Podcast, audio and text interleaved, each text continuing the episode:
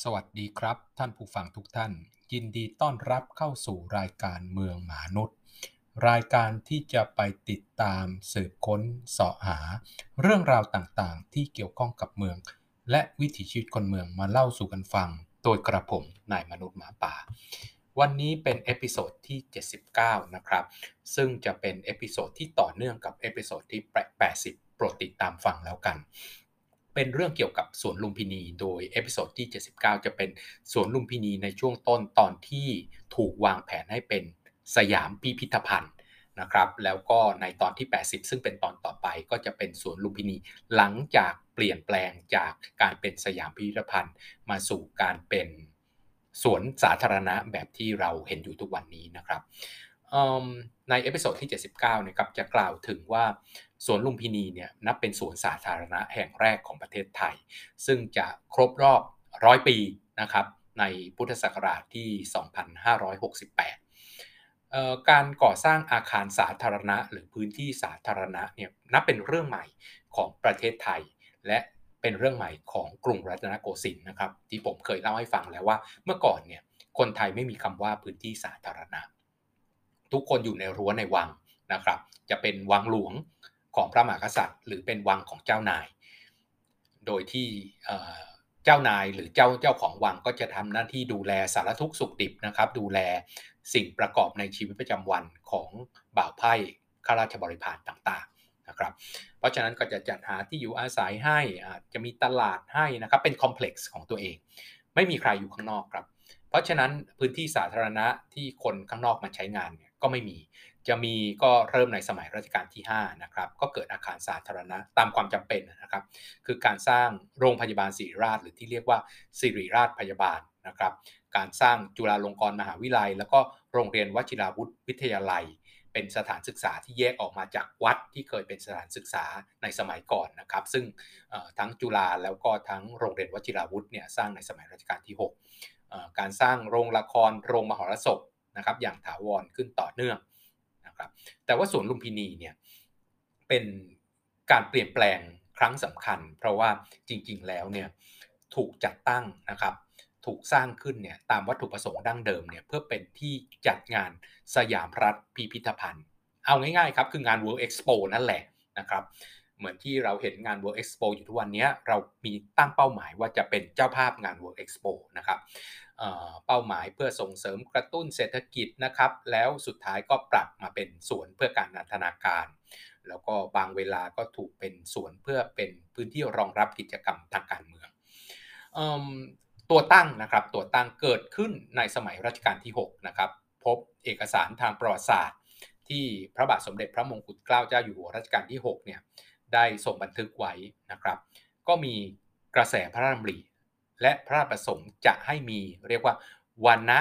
สาทานนะครับวันณะแล้วก็คำว่าสาธารณะ แต่ไม่มีสระอะแล้วก็มีการันอยู่บนนอนเนนก็อ่านว่าวันณะสาทานนะครับ เพื่อพระราชทานความสุขสำราญให้แก่ประชาชน และเป็นเครื่องประดับพระมหานคร จะทรงพระกรุณาพระราชทานพระบรมราชานุญาต ให้สร้างในที่พักคังข้างที่ตำบลสารแดงนะครับจากตรงนั้นเนี่ยก็มอบหมายให้เสนาบดีกระทรวงนครบาล เป็นผู้ดำเนินการให้นายช่างสุขาพิบาลเป็นคนออกแบบนะครับ ตั้งแต่ปีพุทธศักราช 2462 นะครับแล้วก็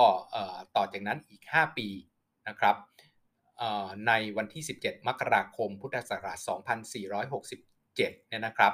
ก็มีพระราชาเลขาของรัชกาลที่ 6 นะครับ ได้บันทึกไว้ว่า เห็นควร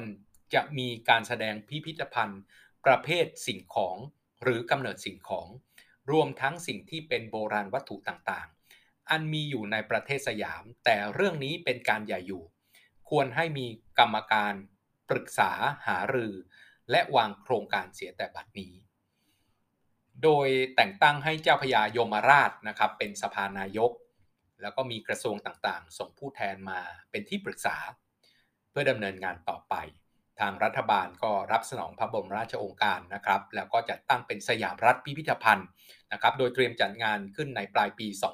2468 ซึ่งเป็นปีที่รัชกาลที่ 6 สวยราชครบรอบ 15 ปีนะครับ สมควรที่จะมีสิ่งใดสิ่งหนึ่ง อันเป็นถาวรวัตถุสำหรับเป็นที่ระลึก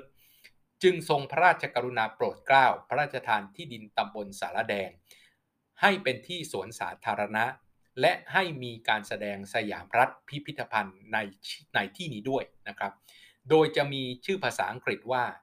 Siamese Kingdom Exhibition หรือสยามรัฐพิพิธภัณฑ์ โดยเป้าหมายนะครับ ก็จะเป็นนิทรรศ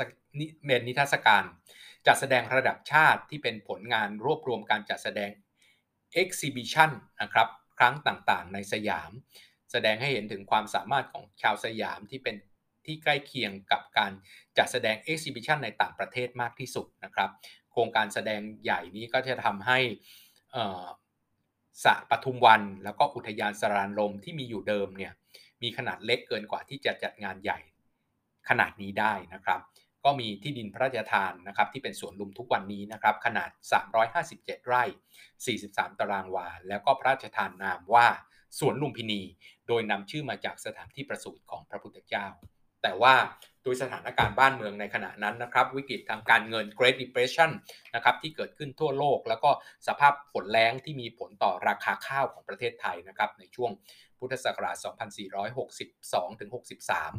การขาดดุลการค้าอย่างต่อเนื่อง การขาดแคลนเงินบาทต้องกู้เงินจากประเทศอังกฤษนะครับในอัตราดอกเบี้ยสูง การขยายรายจ่ายประเภทเงินเดือนข้าราชการนะครับแล้วก็ภาวะเศรษฐกิจทางการเงินที่มีต่อเนื่อง จนถึงปี 2468 รายได้ของประเทศก็ลดลงนะครับเงินภาษีก็ลดลง เจ้าหนี้ส่งเจ้าหน้าที่เข้ามาควบคุมจัดการเงินตราของประเทศไทยนะครับ การจัดงานสยามรัฐพิพิธภัณฑ์นะครับ แม้ว่าจะมีคนสนับสนุนเป็นจำนวนมากห้างร้านต่างๆจำนวนมากก็อยากเข้ามาร่วมทำการสนับสนุนที่สร้างอยู่จนถึงทุกวันนี้นะครับ เราก็จะเห็นว่าถนนอาคารต่างๆ ข้างในนะครับ ก็ถูกสร้างมาตั้งแต่ในสมัยนั้น ที่เราเห็นสำคัญแล้วก็เก็บไว้จนถึงทุกวันนี้ก็คือตัวของหอนาฬิกานะครับ แล้วก็มีระบบไฟฟ้าแต่ก็ยังมีคนคัดค้านครับว่ามันจำเป็นต้องใช้เงินจำนวนมาก เพื่อปรับปรุงทุ่งสาราแดง ซึ่งเดิมเนี่ยเป็นทุ่งนาขนาดใหญ่นะครับให้เป็นสวนลุมพินีที่งดงาม เพื่อจัดแสดงมากกรรมตามแบบแผนของตะวันตก แต่ว่าแม้ว่าจะมีเสียงคัดค้านการดำเนินงานก็ทำต่อไปนะครับจนมีพระราชาเลขาของรัชกาลที่ 6 เมื่อวันที่ 5 พฤศจิกายน 2468 นะครับ ความว่าการที่ได้มีสยามรัฐพิพิธภัณฑ์ขึ้นได้ครั้งนี้ ข้าพเจ้ารู้สึกอิ่มเอมใจไม่น้อยเลย เพราะเป็นสิ่งซึ่งข้าพเจ้าปรารถนาจะให้มีขึ้นมานานแล้วนะครับ แล้วก็ทรงตระหนักถึงความคิดเห็นในข้อคัดค้านของการจัดงานครั้งนี้นะครับ โดยบันทึกไว้ว่า ผู้ที่คัดค้านในการจัดให้มีพิพิธภัณฑ์ ก็ยกเหตุขัดข้องในทางการเงินขึ้นเป็นที่ตั้ง คือว่ารายได้จะไม่คุ้มทุนที่จำจะต้องลงไป ถ้าจะคำนึงแต่เพียงในทางบัญชีรายรับรายจ่ายโดยตรงไปตรงมา เช่นนั้น ก็ไม่มีข้อเถียงได้ เพราะอาจจะขาดทุนมากจริง ๆ ด้วย แต่ว่ารัชกาลที่ 6 เนี่ยก็มีเหตุผลของพระองค์ท่านนะครับ โดยที่มีเหตุผลว่าทำไมถึงยังจ้องจัดต่อไปอยู่แม้ว่า พระองค์ท่านก็คิดว่าอาจจะขาดทุนมากจริง ๆ ด้วยนะครับ เป็นข้อความว่า การแสดงพิพิธภัณฑ์ควรคำนึงถึงประโยชน์ที่อาจได้รับ นอกจากในทางบัญชีโดยจำเพาะนั้นด้วย คือต้องคำนึงถึงประโยชน์อันจะมีและได้ในอนาคต ซึ่งมีนานับประการ กล่าวโดยย่อก็พอจะสรุปลงเป็นหัวข้อได้ดังต่อไปนี้ 1. ประเทศสยามยังต้องการให้ชนนานาชาติ รู้จักดียิ่งขึ้นกว่าที่รู้จักอยู่แล้ว ณการบัดนี้ แต่ถ้าไม่มีสิ่งใดล่อให้ชน นึกถึงพูดถึงให้มากๆ เมื่อไรเขาจะรู้จัก ข้อ 2. การมีพิพิธภัณฑ์เป็นเครื่องเตือนใจให้ชาวไทยเราเอง ยังเกิดความบันเทิงหรือตื่นในบ้านเมืองของตนเอง ว่ามีสินค้าต่างๆ ที่พอไม่อายเขา คนไทยเรายังมีอยู่มากที่ไม่รู้เลยว่า บ้านเมืองของตนมีความสมบูรณ์ปานใด จึงทำให้เกิดความท้อใจ เห็นไปเสียว่าชาติเราตกอยู่ในที่เสียเปรียบเพื่อนบ้านมากนัก ทำให้เชื่อฟังคำโอ้อวดของชนต่างภาษา ข้อ 3. การมีพิพิธภัณฑ์ย่อมเป็นเครื่องชักชวนให้ชนต่างชาติเข้ามาสู่ประเทศสยาม และนำผลประโยชน์มาสู้ได้ทั้งในปัจจุบันและอนาคต อย่างไรก็ตามนะครับงานสยามพิพิธภัณฑ์ก็มีได้สำเร็จลงตามพระประสงค์ของรัชกาลที่ 6 เนื่องด้วย ไม่นานหลังจากมีพระราชหัตถเลขาดังกล่าวข้างต้นเนี่ยพระองค์ท่านก็ทรงประชวรหนักและเสด็จสวรรคตนะครับเมื่อวันที่ 28 พฤศจิกายน พุทธศักราช 2486 เพราะฉะนั้นการจะจัดสยามพิพิธภัณฑ์ต่อไป หรือไม่ก็ต้องถูกนำมาพิจารณาอีกครั้งหนึ่งนะครับในที่ประชุมเสนาบดีถึงเหตุผลความเหมาะสมนะครับความพร้อมทั้งด้านเรื่องต่างๆ และเรื่องการเงิน โดยรัชกาลที่7นะครับ ก็ได้ส่งให้เจ้าพญายมราชนะครับเป็นผู้ไปรวบรวมข้อมูลสอบถามความเห็น จากเอกชนแล้วก็ผลกระทบต่อสิ่งก่อสร้างนะครับที่จะเกิดขึ้นกับประชาชนและห้างร้านที่ได้บริจาค และบางส่วนก็ก่อสร้างเสร็จแล้ว ผลก็คือผลจากการประเมินนะครับ ก็นำไปสู่การประกาศยกเลิกการจัดงานสยามพิพิธภัณฑ์เนื่องโดยเหตุว่ากำหนดงานที่จะฉลองพระสมบัติ จะมิได้เป็นไปตามความมุ่งหมาย แล้วก็บ้านเมืองก็กำลังไว้ทุกข์ การจะเลื่อนออกไปหลังงานถวายพระเพลิงพระบรมศพ หรือว่าหลังงานราชาพิเศษนะครับ ก็จะเนิ่นนานเกินไป ทั้งยังต้องเสียค่าบำรุงรักษาค่าก่อสร้างเพิ่มเติมนะครับ จากผังเดิมที่วางไว้ให้เสร็จเรียบร้อย ก็เป็นภาระการเงินกับตัวของประเทศที่ณวันนั้นเนี่ยมีมีปัญหาอยู่ค่อนข้างมาก เพราะฉะนั้นก็เลยยกเลิกซะแต่พอมาดูว่าแล้ววางแผนอะไรไว้บ้างนะครับ ก่อนที่จะยกเลิกเนี่ย ก็มีผังนะครับ ซึ่งเป็นพิมพ์เขียวอยู่แล้วก็ไม่ได้ระบุชื่อผู้เขียน แต่ว่าสันนิษฐานว่าเป็นเขียนโดยนายช่างในกรมสุขาภิบาลนะครับมาดู แล้วก็พบว่าผังเนี่ยถูกวางตามแนวคิดแบบที่ผสมผสานทั้งจากประเทศอังกฤษก็คือแนวคิดที่เรียกว่า Romantic Picture Square นะครับก็คือวางแผนให้สวยเหมือนภาพวาดตามระบบธรรมชาตินะครับ วาดวาดรูปสภาพแวดล้อมตามธรรมชาตินะครับถนคดเคี้ยวไปคดเคี้ยวมาต้นไม้นะครับ ที่สวยงามเป็นรูปแบบของธรรมชาติ ซึ่งเป็นที่นิยมในราวต้นคริสต์คริสตศตวรรษที่ 18 นะครับ ก็มีผลของสวนของประเทศอังกฤษ แล้วก็ขยายต่อมาบางส่วนของภาคพื้นยุโรปนะครับ แล้วก็สวนแบบฝรั่งเศสหลายแห่งก็ได้เอามาใช้นะครับ แล้วก็บางส่วนก็เอาแนวคิดมาจาก แนวคิดของประเทศฝรั่งเศสในลักษณะของบาโรกนะครับ ซึ่งแนวแนวคิดนั้นเนี่ยนิยมอย่างมากในฝรั่งเศส แล้วก็ภาคพื้นยุโรปในยุคนั้นนะครับ เพราะฉะนั้นสวนลุมพินีเนี่ยรูปทรงนะครับอของสวนที่เราเห็นอยู่ก็ขนาดเท่าทุกวันนี้นะครับก็เป็นรูปสี่เหลี่ยมด้านด้านไม่เท่านะครับมีถนนล้อมรอบ 4 ด้านนะครับ แล้วก็มีการวางเป็นแนวแกนนะครับ แนวแกนจากที่เห็นทุกวันนี้ก็คือจาก หลังรูปปั้นของรอหกนะครับ ตรงเข้าไปเป็นเส้นทะแยงมุมนะครับ จากแยกสาราแดงไปยังถนนวิทยุ โดยมีหอกระทรวงวัง และกระโจมแต่เป็นจุดหมายตาหรือมีแลนด์มาร์กนะครับของแกน ซึ่งเป็นลักษณะหนึ่งที่ใช้แบบรูปแบบที่มีความเป็นทางการนะครับ มีความเป็นระเบียบ แล้วก็ส่งให้เห็นถึงความยิ่งใหญ่ แล้วก็มีรูปแบบถนนที่เกือบเป็นวงกลมขนาดใหญ่ รอบสระน้ำแล้วก็เกาะลอย ซึ่งการออกแบบตรงนี้เป็นส่วนหนึ่งที่เป็นรูปทรงเรขาคณิต ซึ่งขัดแย้งกับรูปทรงของระบบธรรมชาตินะครับ เป็นการแสดงอำนาจเหนือรูปทรงแบบธรรมชาติ ในขณะที่องค์ประกอบอื่น ๆ ครับ เอารูปทรงของระบบธรรมชาติมาใช้ เช่น รูปทรงของสระน้ำคูน้ำนะครับ ซึ่งเป็นรูปทรงคดเคี้ยวเสมือนว่าเป็นสระน้ำและคูน้ำตามธรรมชาติ ทั้งที่เป็นน้ำที่เกิดจากการขุดนะครับ แล้วก็เอาดินเหล่านั้นนะครับ มาปรับปรุงที่ดินเพราะเดิมเนี่ยบริเวณที่เป็นสวนลุมพินีเนี่ยเป็นทุ่งนาเดิม แล้วก็มีการแบ่งสระน้ำให้เป็นสระย่อยหลาย ๆสระนะครับ แล้วก็มีเกาะลอยอยู่กลางน้ำนะครับทำให้เกิดการมองไม่เห็นภาพทั้งหมดเป็นมุมเดียว แต่ต้องเดินโค้งไปตามถนนต่างๆ แล้วก็จะค่อยๆเห็นภาพนะครับทีละส่วนค่อยๆต่างกันไป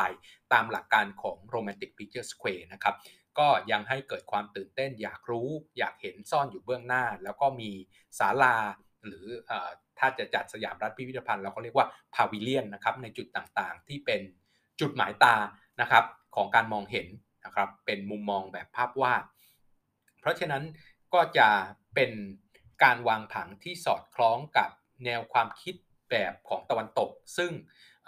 ณเวลานั้นเนี่ย ก็จะมีลักษณะที่เป็นลักษณะของหอมณฑลคล้ายคลึงกับ Empire Stadium นะครับในมหกรรมจักรวรรดิอังกฤษในพุทธศักราชที่ 2467 แล้วก็คล้ายคลึงกับการจัดประเภทเดียวกันที่กรุงปารีสนะครับในปีพุทธในปีพุทธศักราช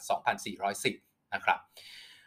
ส่วนการวางผังในเขตของพิพิธภัณฑ์นะครับเขาวางเป็นอาคาร 12 หลัง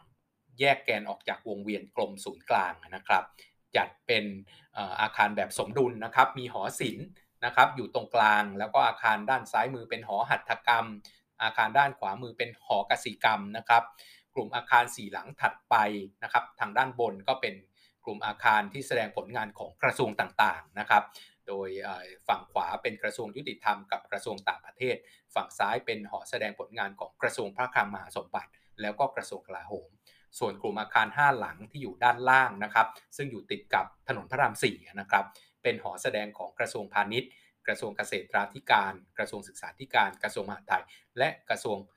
มุรธาธรกับหอสมุดสำหรับพระนครนะครับ แล้วก็อาคารของโรงไฟฟ้าและห้างร้านสำคัญ พื้นที่ฝั่งที่ติดกับถนนวิทยุนะครับ เป็นพื้นที่จัดแสดงของมณฑลต่างๆ 18 มณฑลนะครับ เป็นรูปคล้ายเกลือกม้านะครับ แสดงออก แผ่ออกไปเป็นพัดแบบสมมาตรนะครับสด้าน ด้านละ 9 ห้องนะครับรูปแบบผังก็สมมาตรในตัวเอง เกิดความสง่างามและเรียบร้อยเป็นสำคัญ แต่ว่าก็ไม่ได้คิดถึงทิศทางลมและก็สภาพแวดล้อมมากนัก ส่วนนี้จากมณฑลต่างๆเนี่ยก็จะแสดงของแปลกนะครับ หรือของที่มีกำเนิดอยู่ในประเทศสยามนะครับทรัพยากรลักษณะของประชากรสินค้าต่างๆ ที่เป็นสินค้าพื้นเมือง พื่อให้ชาวสยามเนี่ยได้รู้จักประเทศของตัวเองได้ดียิ่งขึ้น แล้วก็จะได้หาหนทางนำทรัพยากรมาพัฒนาเลี้ยงชีพ ในขณะเดียวกันการแสดงพวกนี้ก็ทำให้ชาวต่างชาติได้เห็นถึงทรัพยากรของพวกเราชาวสยามนะครับแล้วก็เป็นผลต่อลู่ทางในการลงทุนทำการค้าต่อไป พื้นที่ด้านเหนือนะครับจากแกนถนนก็จะเป็นพื้นที่รอบสระน้ำนะครับจัดแสดงเกี่ยวกับพระมหากษัตริย์ โรงละครหลวง เรือนพัก เรือนข้าหลวง เรือนมหาดเล็ก เรือนทหารรักษาวัง ราชประจุคมสโมสรนนะครับแล้วก็พื้นที่สี่เหลี่ยมพื้นผ้าขนาดใหญ่เป็นพื้นที่อเนกประสงค์สำหรับจัดงานแล้วก็แข่งขันกีฬาต่างๆ ได้ ก็จะเห็นว่ารูปแบบในการวางผังที่ผมผมเล่าให้ฟังเนี่ยลักลักษณะของมันก็คือเป็นแกนต่างๆนะครับจัดวางพื้นที่ใช้สอยอย่างชัดเจน มีแกนกลางในการแบ่งพื้นที่ พื้นที่ด้านติดถนนพระรามสี่นะครับเป็นส่วนที่จัดแสดง ลงานของสยามรัฐพิพิธภัณฑ์ และก็สินค้าผลิตภัณฑ์จากมณฑลต่างๆ ส่วนที่รื่นเริงนะครับเป็นร้านค้าร้านอาหารการแสดงต่างๆนะครับในขณะที่ด้านบนเป็นการแสดงส่วนของพื้นที่ของพระมหากษัตริย์ การละเล่นการแสดงหรือการแข่งขันต่างๆ การวางผังระบบสัญจรเนี่ยวางทางเข้าหลักไว้ตรงแยกสารแดงนะครับ ตรงกันข้ามกับโรงพยาบาลจุฬานะครับสอดคล้องกับ การคมนาคมขนส่งในยุคนั้น เพราะว่าถนนหัวลำโพงหรือถนนพระรามสี่ในทุกวันนี้นะครับเป็นระบบขนส่งสายหลักนะครับเป็นเส้นทางสายหลัก แล้วก็มีระบบขนส่งมวลชนสายหลักก็คือในเวลานั้นเนี่ยมีรถราง